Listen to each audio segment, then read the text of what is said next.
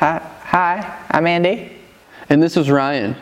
And, we, are six, feet apart. Nailed that.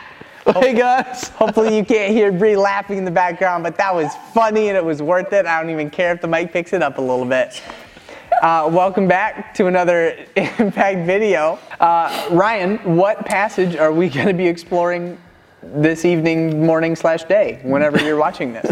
Thanks for that, translate, that, that transition. Yeah, I got you. Hey guys, we want to encourage you to be in God's Word with us again. So if you find your Bible at your house, go ahead and pause the video because that's, you know, we've got to mention that all along that you can actually pause the video and Mm-hmm. Can find your Bible or go to Bible Gateway or find uh, your Bible app on your phone and go to Psalm 23. It's a Psalm of David, and we'll start in verse one It says this um, The Lord is my shepherd, I shall not want. He makes me lie down in green pastures. He, lies me, he leads me beside still waters. He restores my soul. He leads me in the path of righteousness for his name's sake. Even though I walk through the valley of the shadow of death, I will fear no evil. For you are with me, your rod and your staff, they comfort me. You prepare a table before me in the presence of my enemies, and you anoint my head with oil. My cup overflows. Surely goodness and mercy shall follow me all the days of my life, and I shall dwell in the house of the Lord forever. So, this is a very familiar passage, uh, Andy. Yeah. So I know a lot of us maybe have read it before, or maybe you're just now checking it out, and we just want to welcome you uh, to this familiar passage. Um, Andy, what's something that sticks out to you, something you connect with Yeah. in this passage?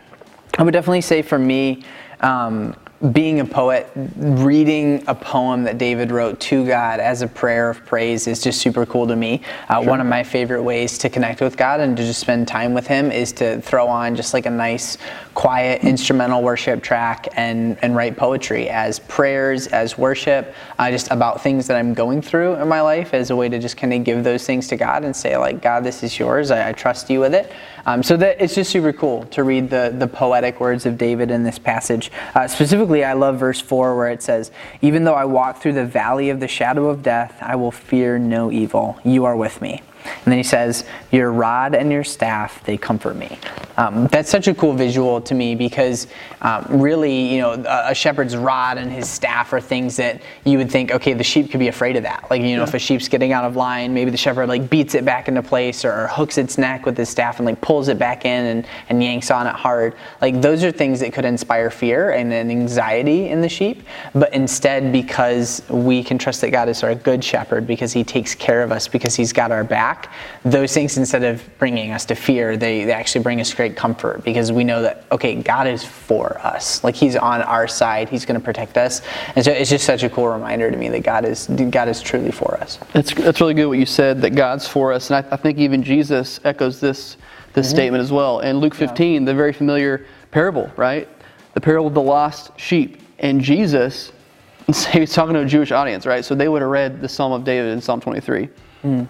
But notice this that Jesus le- said in the parable that this shepherd left his 99 sheep for one. I mean, that's, that's, pretty, that's pretty intense. Like the, the level and the intensity that God is demonstrating to us because He's our great shepherd, and it shows us not, not only that He's taking care of us, but He is He's going to be for us, right? And we'll, we'll explore that here in a second. Uh, but what, do you, what are your thoughts on, on Jesus being our great shepherd, Andy? Yeah, I mean, I love that you brought up those New Testament examples. We actually talked about some of them uh, with the high schoolers a few weeks ago, where uh, you know Jesus says, "I am the gate and I am the good shepherd." A good shepherd lays down his life for his sheep, and it- it's just a reminder to me that in death and in life, we can trust that God is, is taking care of us. And, and even if we are to lose this life, we can still trust Him. Uh, in verse 6, it says, Surely goodness and mercy shall follow me all the days of my life, and I shall dwell in the house of the Lord forever. In other words, when I enter into eternity, when I enter into the end of days, I will be with God. Like I will dwell in His house for, for all time. And so even if we lose this life, we like God's still got our back. Like He's still taking care of us, and we get still get to be with Him even outside of this like physical life that we live now. That's good. I mean, the practical implication of this, this passage for me is, is God's got it. And it may not seem that He has it, even in times like this, right? But I have to be reminded that even as Christians, the Holy Spirit, in other words, uh, He's called the advocate, right? So He's Yeah. for us. And that's incredibly encouraging for us that are followers of Jesus.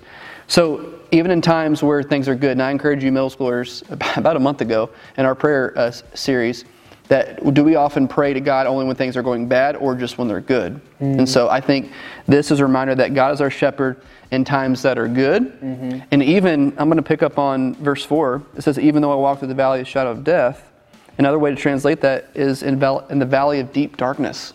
Mm. So David's dealing with some really uh, real things in his life, but he knows that God, God God's got it.